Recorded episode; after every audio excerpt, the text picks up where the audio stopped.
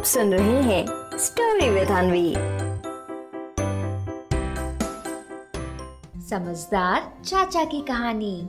एक बार की बात है। चाचा और बाबा नाम के दो दोस्त थे। ऐसे ही एक दिन चाचा और बाबा मिलकर आपस में बात कर रहे थे। चाचा ने बाबा से बोला, अरे यार बाबा अब तो इस गाँव में कुछ बचा नहीं है। बड़ा परेशान हूँ मैं। यार, सोचता हूँ धन कमाने के लिए अब शहर चला जाऊँ। तभी बाबा कहता है, अरे चाचा, शहर तो मैं भी जाना चाहता हूँ, लेकिन क्या करूँ? ये बीच रास्ते में जो जंगल पड़ता है, यार, बस उसी की दिक्कत है।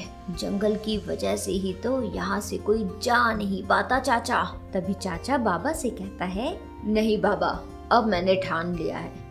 अब मैं शहर जाकर रहूँगा। अब बीच रास्ते में जंगल पड़े या फिर कुछ और। मुझे तो अब शहर जाकर मेहनत करनी है और खूब सारा पैसा लाना है। तुम ये बताओ, क्या तुम मेरे साथ चलोगे?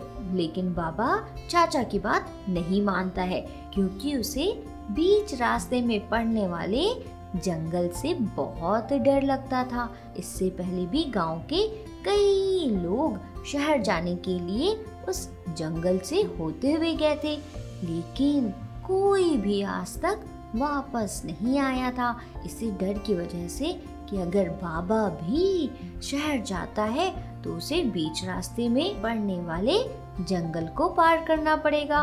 और जंगल में रहते थे बहुत बड़े बड़े जानवर, जो किसी को भी नहीं छोड़ते थे। और फिर इसी डर की वजह से बाबा चाचा के साथ जाने को मना कर देता है। लेकिन इधर चाचा ने तो सोच रखा था कि उसे शहर जाना है। तो बस अगले दिन जैसे ही सुबह होती है, चाचा उठता है और अपने साथ कुछ सामान लेता है और फिर निकल पड़ता है शहर की तरफ़।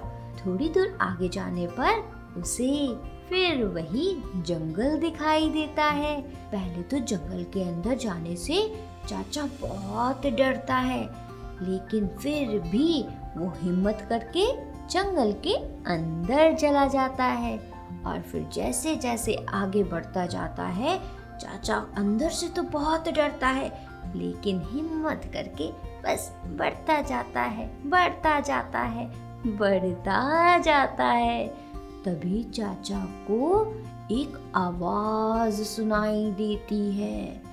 बहुत भयानक, बहुत डरावनी। चाचा जैसे ही वो आवाज़ सुनता है, एकदम डरकर चुपचाप खड़ा हो जाता है। तभी चाचा के सामने एक शेर आता है।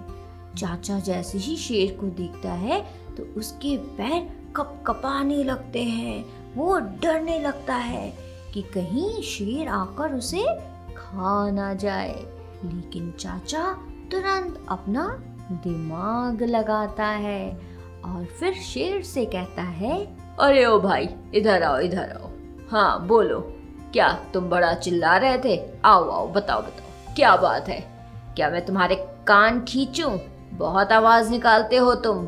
इधर आओ। चाचा की ये बात सुनकर शेर को लगा, ये कैसा आदमी है? इसको शेर से डर नहीं लग रहा और ये सोचते सोचते शेर चाचा के पास जाता है और फिर जैसे ही शेर चाचा के पास जाता है, चाचा शेर का कान पकड़ लेता है और कहता है, क्या तुमको मुझसे डर नहीं लगता? अभी रुको, अभी तो मैं मैं कैद करता हूँ। देखो, मेरे पास तुम्हारे जैसा एक और शेर है। अभी अभी उसे कैद करके आ रहा हूँ। देखना चाहोगे?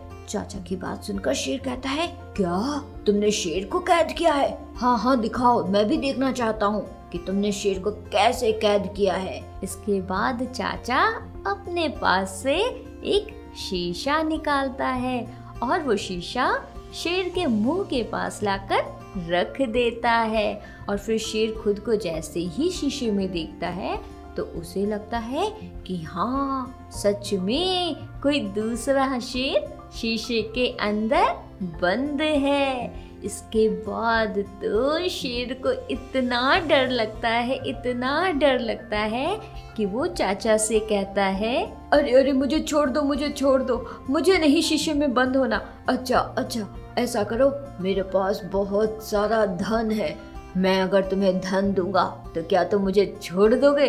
क्या तुम मुझे जाने दोगे? चाचा तुरंत दिमाग लगाता है और कहता है हाँ हाँ मैं तुम्हें जाने दूँगा। जल्दी जाओ और धन लेकर आओ। इसके बाद शेर जल्दी से अपनी गुफा जाता है और वहाँ पर रखा हुआ खूब सारा धन लाकर चाचा को दे देता है। और फिर चाचा वो धन लेता है और फिर शेर से कहता है इस बार तो मैं मान गया, लेकिन अगली बार नहीं मानूँगा। आज से अगर तुमने किसी को भी डराया तो फिर समझ लेना, तुम्हें मैं नहीं छोड़ूँगा। इसके बाद चाचा की ये बात सुनकर शेर वहाँ से ज़ोर से भागता है। अब तो चाचा को शहर जाने की ज़रूरत भी नहीं पड़ती है, क्योंकि उसके पास खूब सारा धन आ जाता है। तो चाचा वो धन लेता है और फिर हँसते मुस्कुराते हुए गाँव वापस चला जाता है। तो बच्चों, इस कहानी से हमें क्या सीख मिलती है?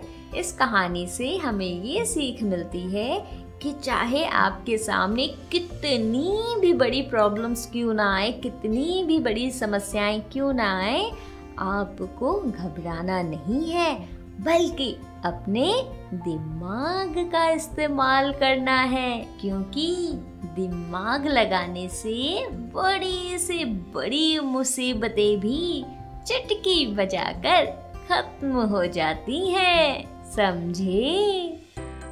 आप सुन रहे थे स्टोरी विद अनवी अनवी के साथ।